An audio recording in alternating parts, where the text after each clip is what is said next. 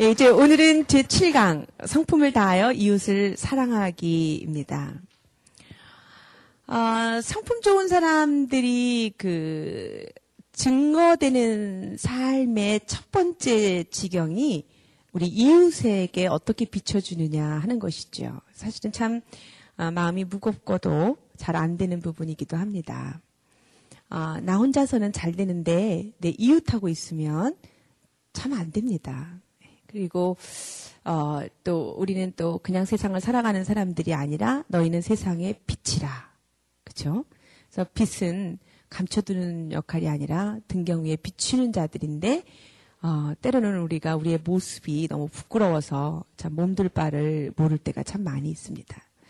소금이 무엇으로 짜게 하리오? 만약 그 맛을 잃으면 예, 버려져서 밟힐 뿐이다라고 말씀하시면서 우리가 그 크리스천의 삶들이 어, 나 혼자 좋고 또 우리가 그 성품으로 우리가 그 어, 우리의 그 기쁨들이 이어지지 못할 때 우리 이웃은 어, 우리를 증거하며 말하기를 저렇게 살려면 안 믿어. 이럴 때 우리가 얼마나 아, 큰 낙심이 되겠습니까? 참 그래서 우리가 음 이제 그 세상을 준비하고 또 세상에 영향을 끼치는 크리스찬이 되기 위해서는 성품을 다하여 이웃을 사랑하기라고 하는 이 제목을 오늘 우리가 함께 좀 생각해 보면서 어떻게 크리스찬으로서 이 시대를 살아야 할까? 또 우리 아이들에게도 음, 어떻게 아이들에게 좋은 성품으로 키워서 어, 아이들이 이 세상을 향해서 어떻게 준비를 해야 하나 하는 그런 주제로 오늘을 좀 생각해 보도록 하겠습니다. 성품을 다하여 이웃을 사랑하기. 네. 하나님은 우리에게 계명을 새롭게 주셨는데 신약의 새로운 세마입니다. 네 이웃을 내 몸과 같이 사랑하라. 마태복음 22장 39절입니다. 네 이웃을 내 몸과 같이 사랑하라. 내 이웃을 내 몸과 같이 사랑하라. 네 이웃을 사랑하라. 그렇게 말씀 안 하시고 내 몸과 같이 사랑하라. 라고 말씀하셨습니다. 어, 우리가 첫 번째 사랑해야 할 대상은 바로 나 자신이지요. 어, 우리 자신을 사랑하지 못하면 우리가 다른 사람을 사랑할 수가 없습니다. 또 내가 나 자신을 기뻐하지 아니하면 우리가 다른 사람을 기뻐할 수가 없습니다. 참 하나님은 그 원리를 너무나 잘 알고 계십니다. 그래서 우리에게 내 몸과 같이 내 이웃을 사랑하라라고 말씀을 하십니다. 우리는 먼저 이웃을 사랑하기 위해서는 나를 먼저 사랑하는 법을 배워야 합니다. 참 많은 크리스찬들이 나 자신을 사랑하지 못하기 때문에 진정한 마음으로 다른 사람을 사랑하지 못하는 경우 참 많이 있습니다.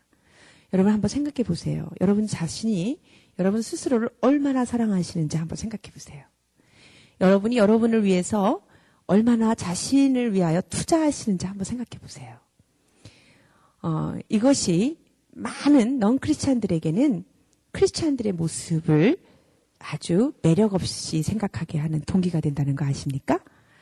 저는 어, 17살 때 제가 주님을 영접했는데요. 그 이전에는 저희가 그 아주 기독교적인 가정에서 태어났기 때문에 아주 어렸을 때부터 교회 나가고 교회 나가는 사람들 속에서 함께 살고 어, 지냈습니다. 근데 제가 사춘기 때 됐을 때 제 마음속에 아주 큰 갈등이 크리스찬의 삶이 너무 매력이 없는 거였어요. 왜냐하면 그들은 모이면 울고요. 그리고 금식이 자랑이고요. 그리고 화장도 안 하고요. 멋도 안 부리고요. 날마다 이 세상과 나는 간 곳 없다라고 노래합니다. 그리고 어, 이 세상과는 이 세상을 초계와 같이 버린다고 얘기합니다. 저는 어린 시절에 초계가 뭔지 참 궁금했어요. 그러면서 이 세상을 아주 어, 하찮게 봅니다. 그리고 가진 고난과 고행을 자신이 다 지는 것처럼 슬프게 세상을 짊어지고 살고 있습니다. 그 모습이 제 마음 속에는 참 하나님을 사랑하면서도 제가 참 종교적인 사람이었던 것 같아요. 하여튼 중3 때부터 굉장히 먼 거리인데도 새벽 기도를 열심히 나갔으니까. 그런데 그건 참 싫더라고요. 어, 주님은 사랑하지만 어, 주님을 잘 믿는 사람처럼 살려면 너무 힘들다. 어떻게 살아야 되나? 참 죽음이다라고 생각할 정도로 주님을 사랑하는 삶은 나 자신을 포기하는 삶으로 알았어요. 그런데 주님을 점점 점점 말씀에서 만나면서 하나님이 얼마나 인격적이시고 하나님이 얼마나 내 안에 소망을 두시고 하나님께서 얼마나 내 생각과 소원에 관심이 있으신지를 알기 시작했어요. 그리고 주님은 우리 각자의 삶을 참 빛과 같이 또 풍성하게 살기를 원하시는지를 알게 되었습니다. 제게는 굉장한 개혁이었습니다. 또 여호와를 기뻐하라 저가 내 마음의 소원을 이루어 주시리로다. 좀 깜짝 놀랐어요. 하나님 내 마음의 소원을 이루어 주신다니. 주님을 믿는다는 것은 소원을 버리는 줄 알았어요. 내가 원하는 걸 버려야 되는 줄 알았더니 내 마음의 소원을 이루어 주시리로다. 너의 길을 여호와께 맡기라. 그리하면 저가 이루시고 내 일을 빛같이 나타내시며 내 공의를 정오의 빛같이 하시리로다. 하나님 우리를 원하는 게 정오의 빛이라는 것을 깜짝 놀랐어요. 빛 중에 가장 빛난 빛, 정오의 빛. 그렇습니다. 하나님은 우리에게 예수 그리스도를 보내신 목적이 내가 온 것은 양으로 생명을 얻게 하고 더 풍성히 얻게 하려 함이니라. 우리에게 생명을 주실 뿐만 아니라 더 풍성한 삶을 어, 살기를 원하시기 때문에 예수 그리스도가 이 땅에 오셨다는 것을 알게 되었습니다. 우리가 이런 사랑을 받은 자들이기 때문에 우리는 성품으로 우리 이웃을 사랑할 힘이 있는 것입니다. 내가 그만큼 존귀한 사람이라는 것을 깨달아서 내 자신이 얼마나 귀한지를 알게 되면서 내가 귀중한 만큼 다른 사람도 귀중하다는 것을 알게 되는 거죠. 그래서 하나님 주신 말씀, 내 이웃을 내 몸과 같이 사랑하라라고 하는 진정한 뜻이 무엇인지 알게 되는 것입니다. 하나님은 아, 우리에게 이것을 이제 예수 그리스도께서 주신 그 생명의 삶을 지닌 사람들이 이 땅에서 어떻게 마지막 시대를 살아가야 하는지를 말씀하고 계십니다. 내 이웃을 내 몸과 같이 사랑하라. 이렇게 하기 위해서는 어떤 것들이 필요할까? 저는 배려라고 하는 성품이 참 필요하다라고 보는 것입니다. 우리가 배려를 하게 할 때, 내 이웃을 배려하는 모습을 보여줄 때, 그들은 우리를 보고 크리스찬이라고 감동받습니다. 배려란 무엇입니까?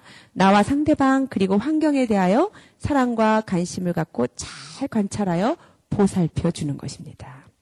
저희 좋은 나무 성품학교에서 이 배려를 가르쳤습니다. 아이들이요, 가르치는 대로 실천합니다. 어느 날 어머님과 함께 길을 가다가 작은 다섯 살짜리 남자아이가 깡통을, 헌 깡통을 줍습니다. 그래서 엄마가 인상을 찌푸리면서 아유 더러워. 그걸 왜 주워? 버려 버려.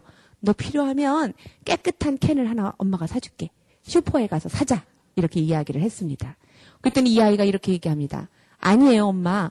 저는 지금 환경을 배려하는 중이에요. 라고 이야기를 했답니다. 여러분, 아이들이 환경에 대해서 배려하는 법을 배웁니다. 예, 하나님은 너를 기중하게 여기라고 말해. 내가 자신을 기중하게. 내 이웃을 기중하게 여기. 그리고 생육하고 번성하라. 땅에 충만하라. 하나님께서 이 땅을 우리에게 맡기시고 한 환경을 다스릴 만물의 영장으로 우리를 지으셨습니다. 그래서 우리는 나를 보살펴 주어야 하고 내 이웃을 보살펴 주어야 하고 환경을 보살펴 주어야 합니다. 이것이 바로 크리스천의 삶이에요. 그리고 잘 배려할 수 있도록 우리의 능력을 길러야 합니다. 우리가 하나님 창조하신 동물 중에 참 그 배려의 동물들을 바라보면서 참 많은 감동을 받습니다. 여러분 다람쥐를 보면은요 참 배려하는 동물입니다. 어, 깊은 겨울잠을 자고 땅 속에서 추운 겨울을 날 때 도토리들을 모아다가 예, 땅 속에서 겨우내 어, 먹고 자고 먹고 자고 합니다. 그러면서 겨울을 납니다. 그런데 이 다람쥐가요, 자기가 주워 모은 그 모든 도토리를 다 먹어치우지 않습니다. 그것을 냉깁니다. 누구를 위하죠? 참나무를 위해서. 그래서 이 도토리가 그 겨우내 그 땅 속에서 있다가 봄이 되면 싹이 나서 새로운 싹이 나고 그래서 또 다른 나무로 자랄 수 있도록 먹어치우지 않습니다. 우리 너무 부끄럽죠? 우리는 싹싹 긁어 다 먹어치우지 않습니까? 그리고 아내야 될 짓까지 하지 않습니까? 예. 고래도 아주 멋집니다. 향고래는요, 아, 이제 새끼를 낳으면요, 새끼를 이렇게 들어서, 어, 이 수면에 탁 올려서 첫 호흡을 하게 합니다. 그럴 때 다른 고래들이 다 같이 달려들어서 도와줘요. 그래서 이 새끼 고래가 잘 숨을 쉴 수 있도록 도와줍니다. 그리고 아주 젠틀맨인데요. 짝짓기를 하잖아요. 근데 아주 이쁜 아가씨 고래를 놓고 수컷이 싸움을 하죠. 그러다가 한 수컷이 밀려서 졌어요. 그러면 복수를 하는 게 아닙니다. 이 자기가 멋지게 진 그리고 그 짝꿍들이 잘 합방할 수 있도록 그 주변을 빙빙 돌아주면서 적으로부터 보호를 해줍니다. 참 신사 아니에요? 예, 멋있죠? 예. 아주 인간보다 낫습니다. 그리고 어, 이 고래 등에는 뭐 각양각색의 그런 생물들이 살아요. 그래서 지금 뭐 조개비도 살고 뭐 이래요. 그래가지고 어, 이 표면에 딱 이렇게 올라가면요. 이 고래 등에 있는 그런 그런 조개빛들 뭐 이런 것들을 어, 누가 와서 먹냐면 갈매기들이 나 와서 같이 공생공존합니다. 그래서 자기 등에 있는 것들을 먹을 수 있도록 표면에 딱 떠서 다른 사람들이 배불리 먹을 수 있도록 기다려주는 이런 아주 여유로운 마음을 갖고 있습니다. 이웃을 향한 배려 아닙니까? 예.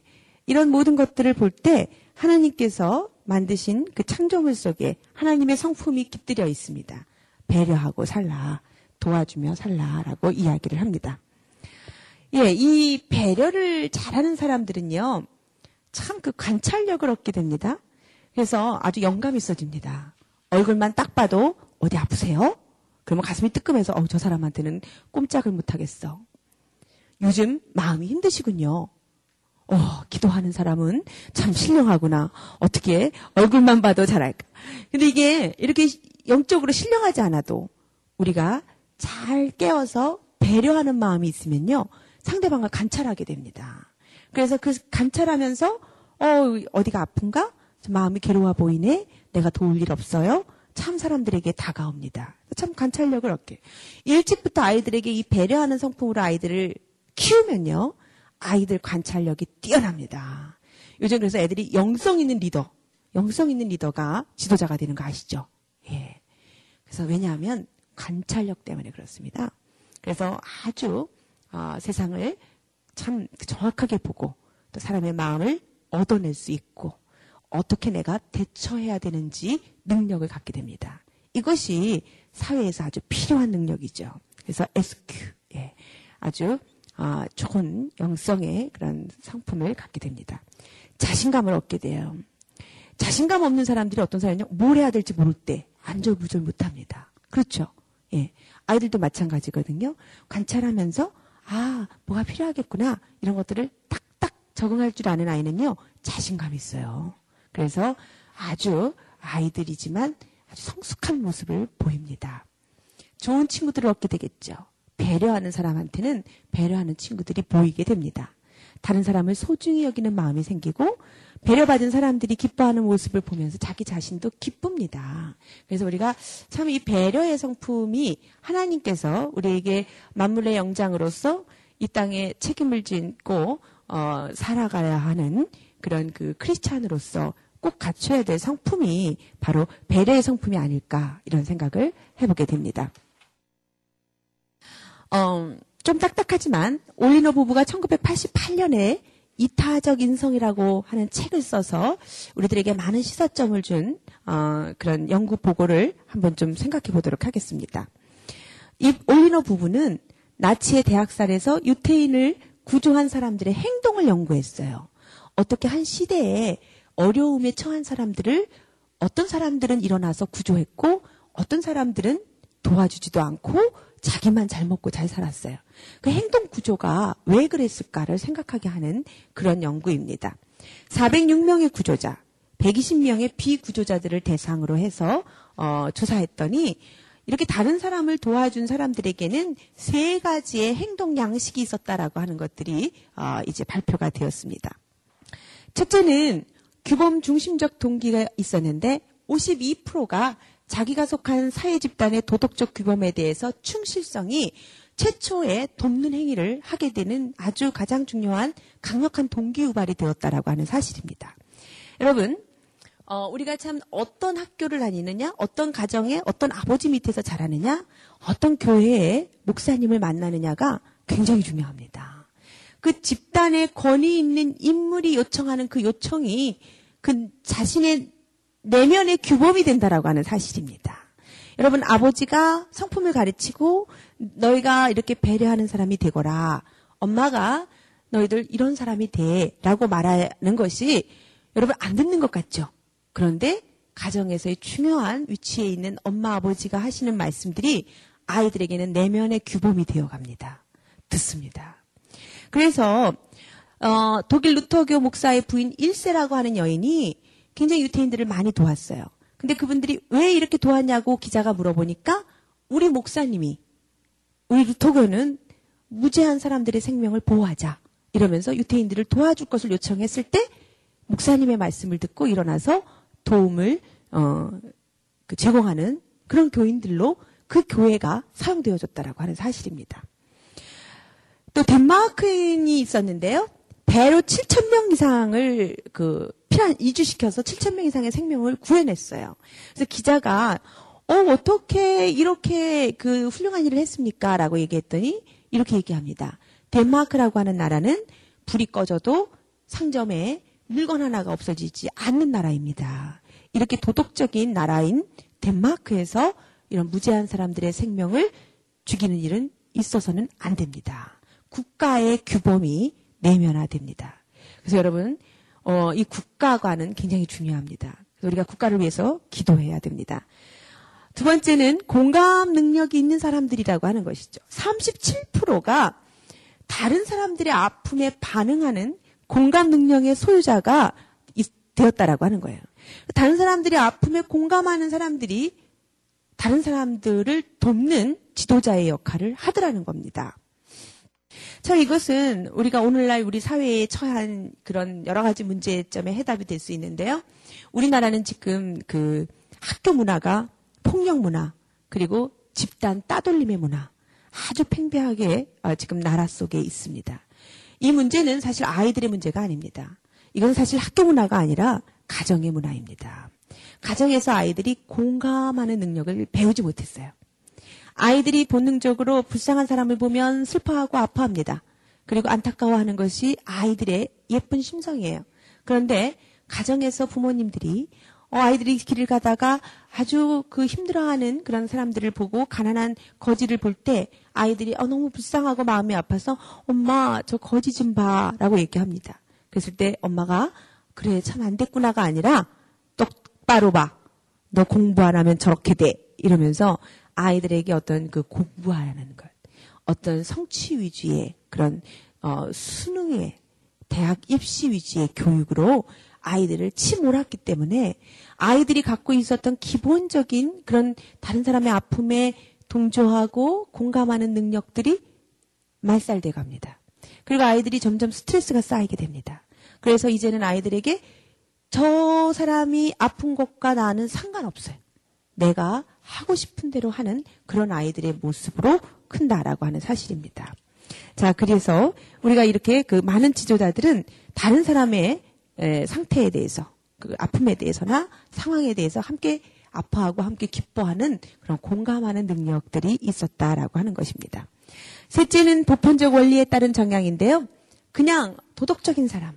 예. 11%가 자신의 심령이 동기화되어서 행동했는데 파리에서 태어난 고등학교 수학교사였던 수잔느가 어, 자기 월급을 타가지고 몽땅 유태교 학생들을 숨기고 먹여주며 이러면서 많은 학생들을 보호했습니다. 전쟁이 끝난 후에 수잔에게 얘기합니다. 어떻게 이런 행동을 했습니까? 그랬을 때 아주 태연하게 모든 사람은 동등하고 생명은 귀중하지 않습니까? 라고 이야기합니다. 그래서 자신이 갖고 있는 그런 도덕성 그리고 자기가 갖고 있는 내면의 아, 규범들에 충실한 사람들이었다라고 봅니다. 이 사람들의 그런 특징이 있는데요. 이런 그 다른 사람을 돕는 사람들은 강범위한 관계성의 능력이 있었다라고 하는 것입니다. 그런데 비구조자들은 관계의 협소성입니다. 나밖에 몰라요. 더 나아가서는 나와 너밖에 몰라. 내 가족, 내 와이프, 내 처자식 먹여 살리는 것도 힘든데 무슨 다른 사람에게 관심을 언제 언제 이렇게 합니다. 그래서 이런 사람들은 어, 자기의 필요에만 집중하지 다른 사람의 필요에 집중하지 못하더라 이겁니다. 여러분 오늘날 참 많은 부모님들이 그렇습니다. 너 그렇게 컸다간 그렇게 양보하고 살다간 그렇게 너 순둥이처럼 살다간 네 밥그릇도 챙기지 못해 이러면서 아이들에게 너나 잘해 너나 이렇게 말하는 부모님들이 많이 있습니다. 여러분 이거 굉장한 영향력을 끼칩니다. 여러분, 저는 그럴 때 우리 부모님들에게 다시 반문해 보고 싶어요. 여러분은 어떤 자녀를 양육하고 싶습니까? 자기 밥그릇 하나 챙기는 사람이 인생의 목표입니까? 여러분 자녀의 목적이 우리 자녀는 자라서 자기 밥그릇만 잘 챙기고 살면 나는 부모로서 만족이다. 그렇습니까? 아니죠. 백그릇을 챙기는 사람. 우리 온 나라와 온 민족의 식량을 공급하는 사람. 천명, 만명, 만명을 먹여주는 사람. 이렇게 크게 기도해야죠. 그리고 그렇게 말해줘야 되죠. 그렇죠? 예. 여러분, 이제부터 여러분 자녀들에게 너는 5대양 6대주를 다니며 온 세상에 있는 사람들에게 하나님의 양식을 먹여주는 커다란 종이 되거라. 아멘. 커다란 목표를 세워야죠. 근데 부모 자신이 네 밥그릇이나 챙겨, 네 밥그릇. 이러니까 애들의 밥그릇은 더 작은 밥그릇만 찾게 되는 거죠. 자, 이제부터 목표를 수정합시다. 그렇죠, 여러분? 네. 그리고 이 구조자들이 발달 과정에서 보니까 아주 가족 관계가 친밀해요. 밀접한 가족 관계가 있었다는 겁니다. 부모는 자녀의 모델이 되었고 배려의 가치를 가르쳤어요. 그래서 부모님들이 계속 그렇게 얘기를 합니다. 배려하라. 다른 사람을 도와라. 이 실제로 이 구조자들은요. 한, 부모님들이 자신에게 매일 이렇게 얘기했다고 기억합니다. 우리 엄마는요, 저에게 하루에 한 번씩 착한 일을 하라고 이야기합니다. 이렇게 이야기를 회고하는 사람들이 많았다라고 하는 사실입니다. 그렇습니다, 여러분. 여러분들께서 부모님들이 자녀들에게 한마디 한마디 해주시는 것들이 아이들에게는 굉장한 아, 모델이 된다라고 하는 사실입니다. 바른 훈계가 있었어요. 우리 전 시간에 훈계에 대해서 배웠는데요. 그렇습니다.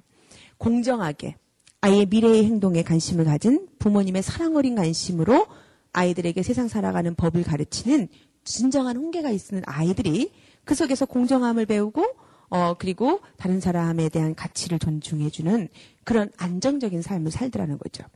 부모로부터 서로 다른 문화와 종교에 대해서 긍정적인 태도로 다른 사람을 돕는 가치, 존중하는 가치. 우리가 어, 왜 세상에 전쟁이 일어나고 왜 세상이 점점 어려워집니까? 나와 다른 것을 인정하려고 들지 않습니다. 그러나 우리가 나와 다른 것을 함께 존중하고 다른 여러 가지 문화들을 우리가 함께 수용하면서 탁월함으로 그들에게 영향을 끼치는 삶을 살아가도록 하는 것이 우리가 어, 중요한 자녀들의 교육 방침이 되어야 되겠습니다. 성장 과정에서도 다양하고 폭넓은 친구 관계를 맺은 거예요. 친구 관계가 아주 다양합니다. 폭넓습니다. 예, 그리고 아주 중요한 것인데 내적인 효능감이 어려서부터 발달됐다라고 하는 것입니다. 효능감이라고 하는 것이 무엇입니까? 무엇인가를 자신이 해낼 수 있다라고 하는 능력입니다. 자신감과 함께 실패의 위험을 무릅쓰고 기꺼이 내가 일을 성취하겠다라고 하는 능력의 발달이 효능감입니다. 여러분, 어렸을 때부터 넌 할 수 있어. 할 거야, 넌. 틀림없이 해낼 거야. 이런 격려를 받고 자란 아이들이 효능감이 발달합니다. 그런데 니까지 끼부꾸라니. 그럴 줄 알았어. 봐라. 너 하는 일이 다 그렇지. 이런 말을 하고요. 듣고 자란 아이들이 아무 일도 하지 않으려고 합니다. 그래서 자신감이 없기 때문에 그렇습니다. 아이들에게 내가 해낼 수 있다라고 하는 자신감. 그러나 떠들 때는 실패를 무릅쓰고라도 나는 한번 해볼 거야라고 하는 용기. 이것이 바로 아이들에게 줄 수 있는 효능감이라고 하는 것입니다. 그런데 돕지 않고 살았던 그 시대의 그 비구조자들의 발달 과정을 보니까 부모가 도덕적인 관심보다는 경제적인 가치를 더 강조해서요. 너 이게 얼마짜리인 줄 아니? 얼마짜리? 경제적인 가치를 어, 먼저 배웠기 때문에 예, 돈이 안 돼? 안 움직입니다. 예, 지도자가 되지 못합니다. 잘못된 훈육을 받았습니다. 화풀이식의 공격적인 처벌을 받은 경험이 많았기 때문에 내가 가만히 있어도 내가 복면을 당하는 판에 내가 왜 위험을 무릅쓰고 뛰어들어 가만히 있어, 가만히 있어. 이렇게 되는 것입니다. 그래서 아이들은 아주 이기적인 성향의 사람으로 자라는데요. 중요한 것은 이 연구로 무엇을 우리에게 알아볼 수 있냐면 이렇게 위기일 때 일어나 다른 사람을 도우는 사람들이 도움을 주던 사람들이 전쟁이 끝난 후에 어떤 사람이 되었냐면 그 시대를 이끌어가는 지도자들이다라고 하는 것입니다. 많은 부모님들이 자녀들을 지도자로 세우고 싶어 합니다. 여러분, 성공하는 삶이라는 것이 무엇입니까? 자기 영향력을 극대화한다는 것입니다.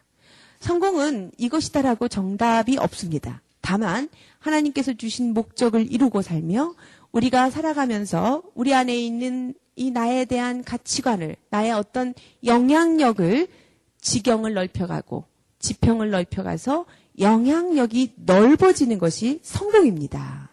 예, 우리 아이들에게 일찍부터 이런 배려하는 성품을 가르쳐 주는 것이 아주 중요한 어, 일이다라고 볼 수가 있습니다. 여러분, 아, 오늘 우리가 성품을 다하여 이웃을 사랑하기를 생각해 보았습니다. 내 이웃을 내 몸과 같이 사랑하라라고 하는 이 대명령 앞에 신약에 주님께서 우리에게 당신의 몸을 직접 우리에게 주시면서까지 이 사랑을 실천하신 그분 앞에 우리가 오늘 무엇을 결단해야 됩니까? 우리가 예수님처럼 우리 몸을 우리 이웃을 위하여 줄 수는 없습니다. 그러나 우리가 이것은 실천할 수 있습니다. 내가 나를 사랑하는 것처럼 다른 사람을 배려해 주기.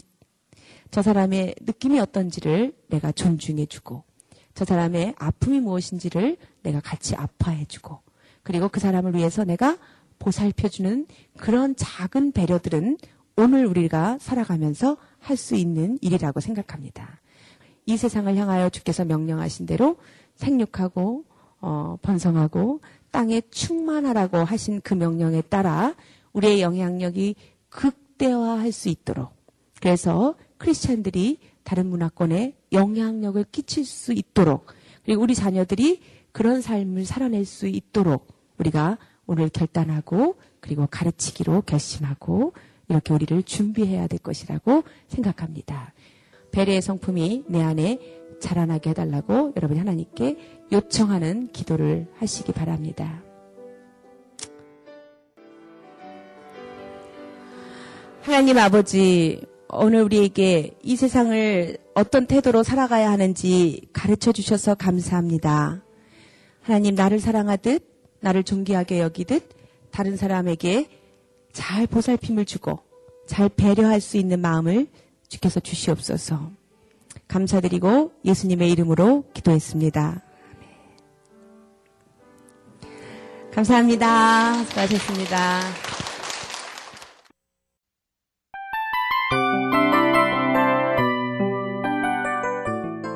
이 프로그램은 청취자 여러분의 소중한 후원으로 제작됩니다.